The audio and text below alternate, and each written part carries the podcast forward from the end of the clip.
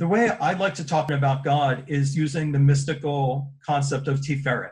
In Kabbalah, of the 10 sfirot, of the 10 intersecting manifestations of divine energy, or the 10 aspects of dynamism of, of God in the world, the middle linking piece is Tiferet. And Tiferet, although it means beauty or wonder, it is used in Kabbalah, in my opinion, to mean balance. We're, we're basically, if we could put on our God glasses, we would see what things that look perfectly normal as complex systems. And within those complex systems, God becomes defined as the balance, the balance of the system. We are in a time where our systems are really being exposed for their weaknesses, you know, um, in all kinds of ways. And so in the home, if your home is at all like ours, it really has become a very stressful time because we're trying to do the work, that we're trying to do the school, and we're trying to do being a family. All those things are happening at the same tables. They're happening in the same spaces. The cooking is happening. The recreation is happening. So we have all these sections that are intersecting, and that's a that's a system thrown out of whack.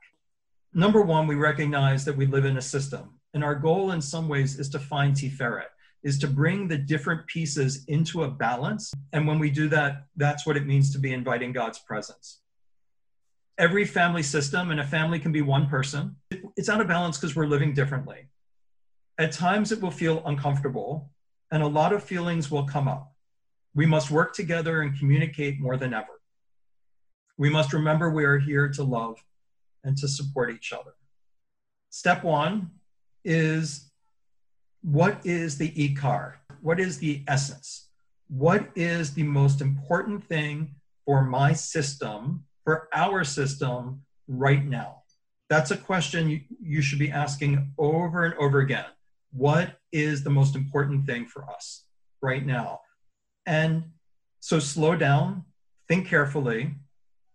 The answer may not be what you initially think, and it could change in each moment, right? I might think that right now the ikar is to get my kids' homework done, or the ikar is to empty the dishwasher because we're, we're backed up and I haven't done anything. The truth is, this may actually take some spiritual reflection to say, it may not be the first answer that comes to mind.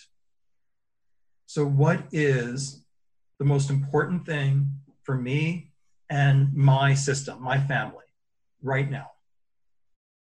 Because if you can answer that question, you're probably going to be heading in the right direction of bringing balance to it. And that may mean a lot of no's. You know, it's not about the homework, or right now it's not about dinner, or right now it's not about showing my workplace that I'm, I'm getting my work done, or, or whatever the things is. So, how do you get to a, how do you create a context for answering the question of what is the most important thing for us right now? Uh, one way to do that is to ask, what are the most important things that I, as an individual, or we as a family want to create, learn, change, or take away from this unique experience once it is over. So, when a system is thrown out of whack, that can be a very good thing because it can give you a chance to reconstruct it the way you want to reconstruct it. You know, we all know that probably the largest enemy of every time we get to Rosh Hashanah and Yom Kippur, you're you probably think the same thing we all think. I think for sure, which is how do I overcome habit? How do I change patterns? I mean, that's the hardest thing on earth. So in a time like this, when patterns are when the patterns are broken anyway, it's actually an opportunity to establish at least you know i don't want to make it too grand i don't want to make it intimidating but to say like what things can we reorganize now that I want to take into the future once this is all over? And then work backward from that. So, what are the most important things you want to create, learn, change, or take away from this unique experience in time once it is over? And I'll be even more specific.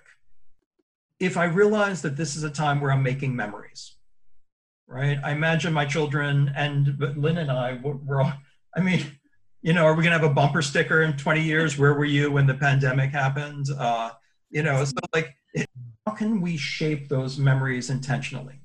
From the grand to the small, which is how can we reorient it the way we're doing things for the future? And on some level, what memories do we want to take? How can we intentionally shape the memories that we are creating now?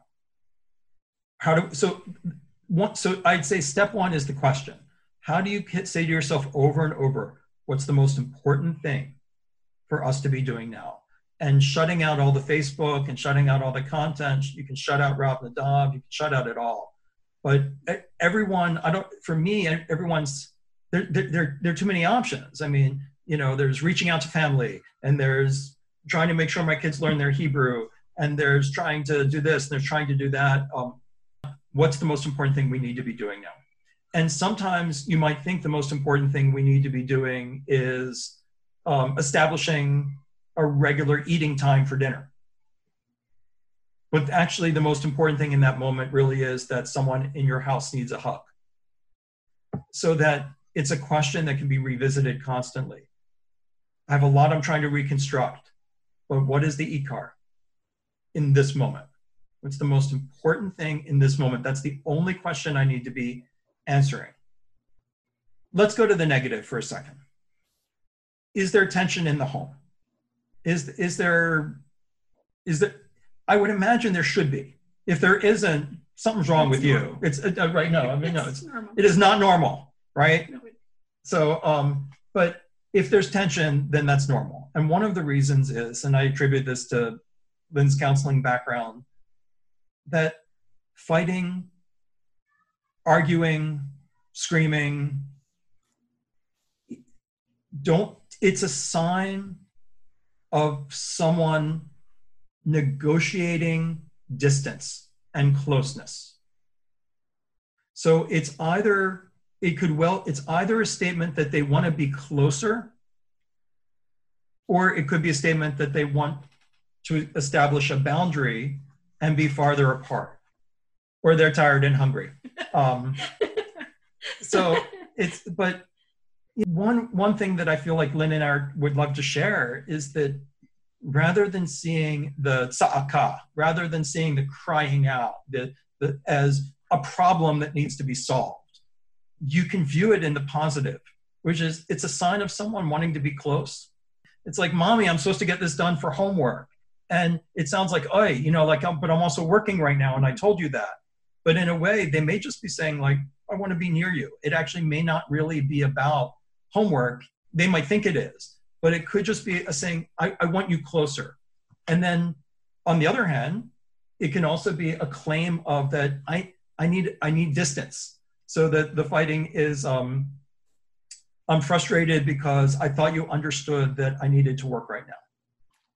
And I need that. So that to take tension as there's a boundary here, and I'm and the boundary I either want to include you or I need some space and to and to solve and in a sense to solve that problem. And sometimes it can be as easy as touching someone on the back if they want to be closer.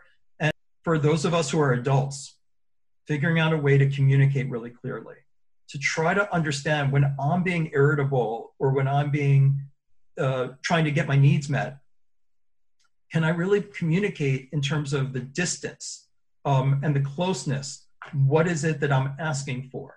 So, you know, obviously I'm working from home and I get annoyed when I'm interrupted, right? Because I feel like, don't you understand? I have an important job and uh, I've got important things to do, and I wouldn't be working in the basement if that weren't the case, you know. And I'm trying to bring in money for the family and make sure, you know, like we can go to Costco once every three months, you know. But like, I'm not saying that. I'm really just like, yeah, you need something again, you know. Like I'm just emoting uh, and I'm not really using my ability to communicate. And so if I understand that my own frustration is coming from a place of trying to figure out where is it I'm frustrated because I, I want some space and I feel my space is important, or I want help. I like I don't want to be the only one clearing away the dishes. Like I don't want to be the only one in charge of work and and family and blah blah blah and calling the relatives and check and making sure you know the, the generation above is okay as well so that if i can know that that's part of what my frustration is i should be able to use an i statement to communicate i should be able to say to say something like i'm sorry that i'm a little frustrated i think what it's coming where it's coming from is and i know you know this but like i feel that i'm trying to show how much i love you all by keeping my job going and I'm trying to make sure the family has a foundation by making sure I'm up to par in my work life. And so, like, I'm trying to contribute that way. And I feel like you're taking it as a threat to the closeness of the family. Like, like somehow I'm la di da di da daing, and um, and and so like if I can just put it in my I language that this is actually something I'm trying to do for the family, and I feel like it's being perceived as something I'm taking away from the family. Mm. I think that would help the family get back into balance. At least they know where I'm coming from. It's a matter of, I know we all know everything's a matter of communication. The hard part's figuring out how do we communicate it. So I'm trying to give you an example of the distance and the closeness. How can we can how do we communicate that? So to use I statements and to try to show how we're trying to give even in those other things. One of the things that Lynn's pointed out to me, and I think she's right, is when one is claiming distance, then how do you communicate when that distance will end so that other people know how to respect the boundary? So I don't know about you, but like right now, I basically have my coffee and I go to my desk and I start on 100 emails I'm behind on. But like I've never communicated now that I'm sharing a work in a home space with when am I available? is there anything I'm planning to do for the family during the day? Am I going to live, listen to my kids read their Hebrew, Hebrew and help them with their Hebrew homework? Like I've never communicated any of that. So one thing is that when, when one's claiming a space, to also communicate the, the boundaries of that space so that other people have the right expectations. Fights are distance regulators. They are there because someone either wants you more in or someone wants you more out. And when we recognize that, it's easier to communicate what is it we're fighting for and, and then negotiating those boundaries. Recognize someone that someone who is acting angry probably needs love or help and someone to listen to them. Or they need personal time and space. Communicate nonviolently. If you know Marshall Rosenberg's work, it's consider the words you use and think about the hidden relational message of your words and actions.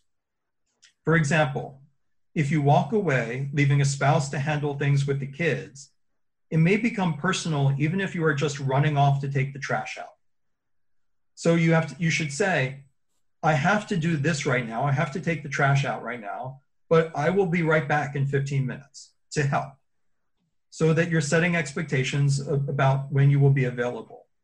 The idea of the relational message is that in our body language, in the words that we choose, and in the way we express content, we can indicate that someone else is lower than we are rather than equal. So, part of what happens in these difficult times is everything's important. I mean, you know, you're important, I'm important, getting the work done is important, the community is important, our parents are important, the cat is important. I mean, you know, like, yeah, don't don't even tell me about the blood in the stool. Like I can't handle one more thing. You know, like the cat's important too. You know, like so that everything's important.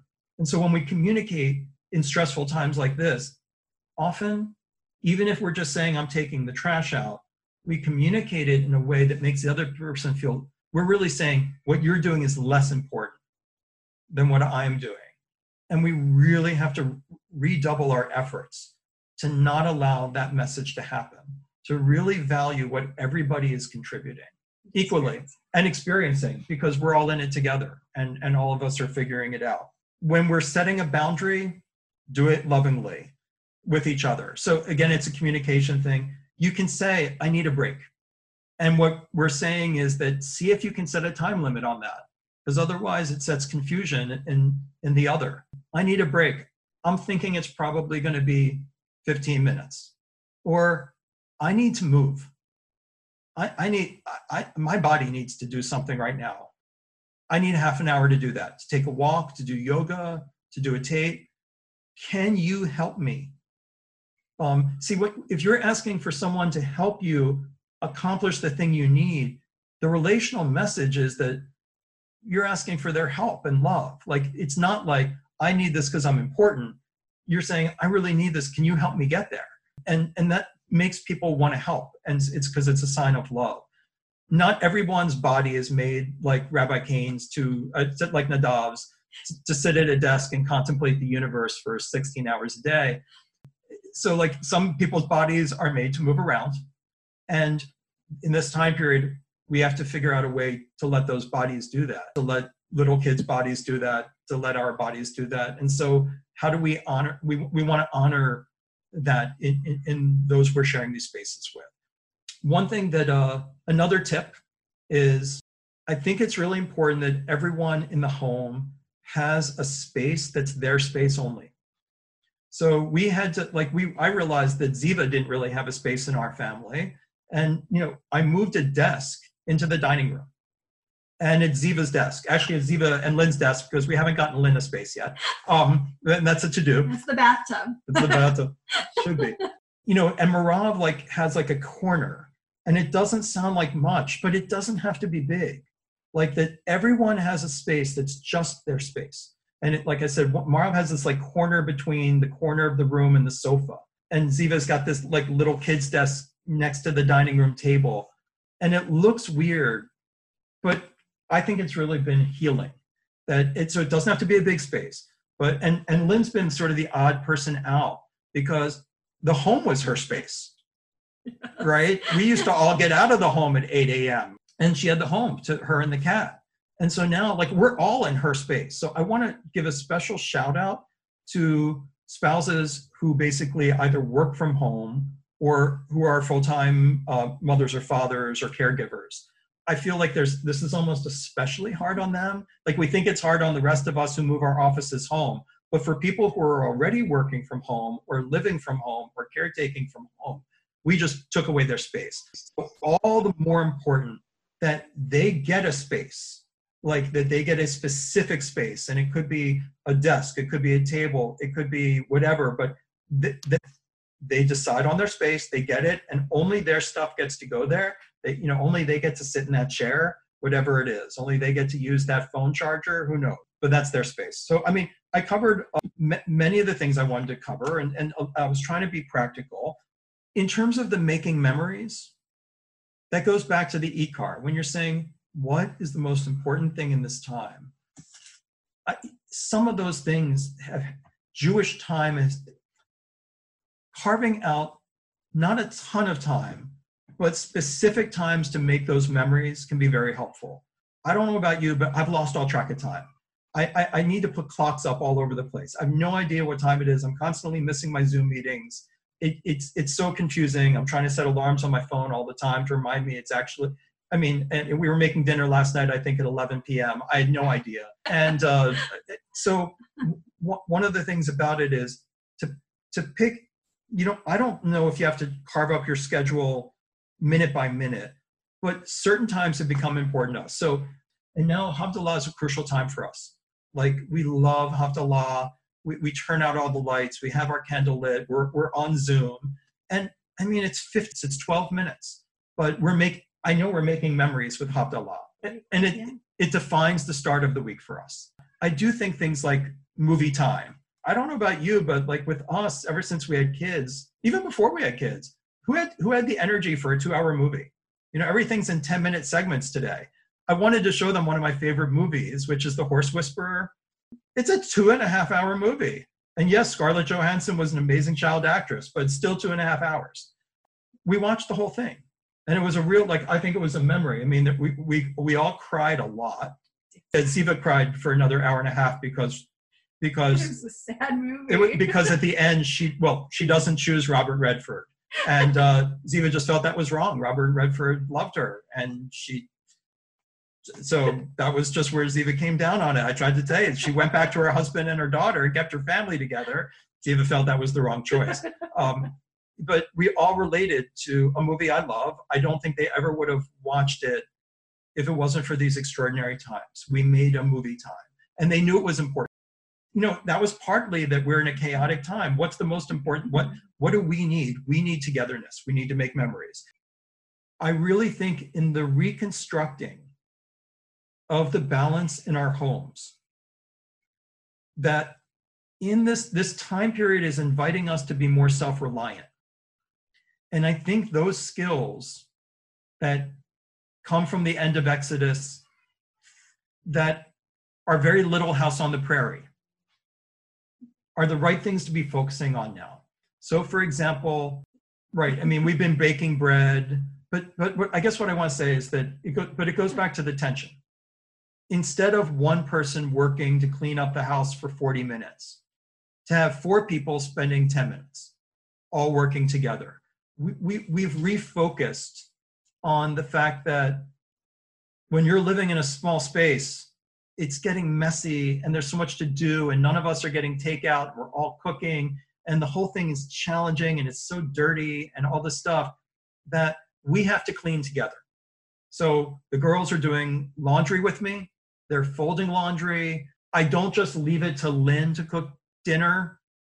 Even whereas before it might have made sense. I'm at work, she's at home, she'll cook dinner it doesn't make sense anymore. The home's too chaotic to like leave it to the old pattern that everyone's cleaning at the same time. I think that that is an incredibly helpful way to get realign the energies at this time. That at the same time we're cooking, at the same time we're cleaning, it's not that you're doing your homework, so I'm setting the table. I think those patterns worked before, but now those patterns can be broken. And we can get back to the pattern where the things that relate to making a home together are things that we do together. And you know the cooking the cleaning the organizing and i think it reduces the stress on individuals. And and finally silliness total silliness. So that putting a lot of my eggs in the basket of the second seder it is going to be both touching and deep but hilarious and fun the second seder for the synagogue.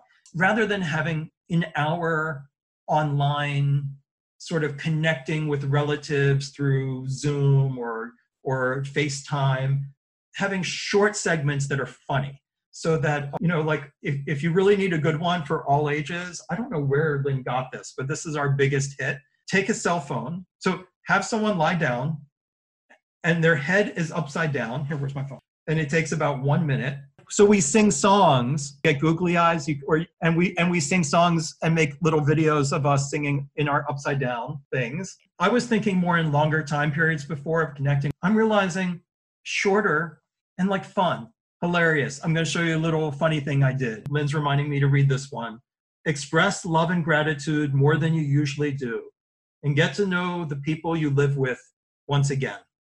Because this is a gift of time we have been given to really love and help the people we are with through action and through words. It's also a time to express love, care, and gratitude virtually to people we connect with virtually. You have to say out loud, what, what, why am I tense? What am I really trying to say? How am I trying to give? What is it that I need? And to also say what I'm grateful for, because it, it dispels it, it dispels the resentment and it communicates what's behind all resentment, which is I'm trying to do my best. And I'm, of course, I know you're important. I shouldn't have to say that you're important. I shouldn't have to say that, you know, helping you is important to me. But actually, in this time period, saying out loud what our blessings are and our gratitude to each other is, that's exactly the act of love that rebalances the system. I want to share something I read in the Times of Israel today, so other people may have seen it as well. But it's Natan Sharansky's tips for how he survived solitary confinement this one particular tip I found very meaningful. He said he didn't have any control about how long it was going to be. He never knew from day to day how much longer it was going to be. So he couldn't make any plans based on in in in a month I'm going to do this that things that are completely out of my control.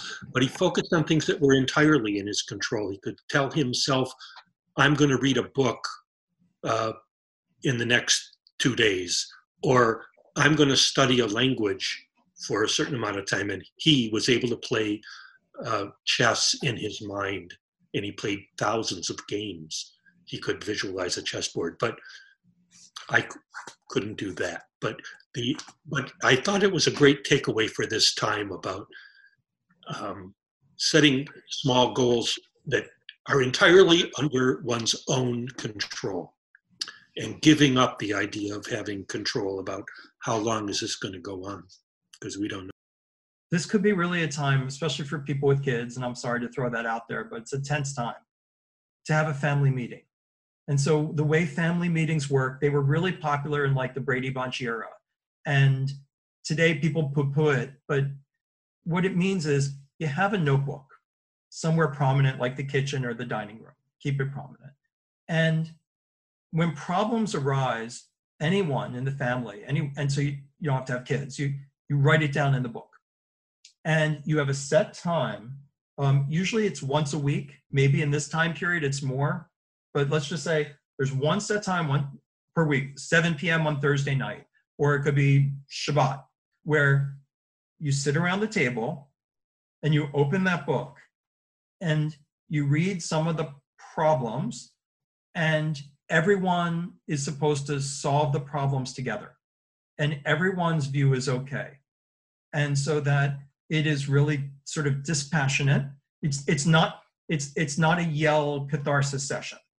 It's it's very intellectual. It's it's constructive problem solving. So it could just be i mean i remember when i grew up we have one we have one car and the other car's in the shop forever. How are we going to make this work?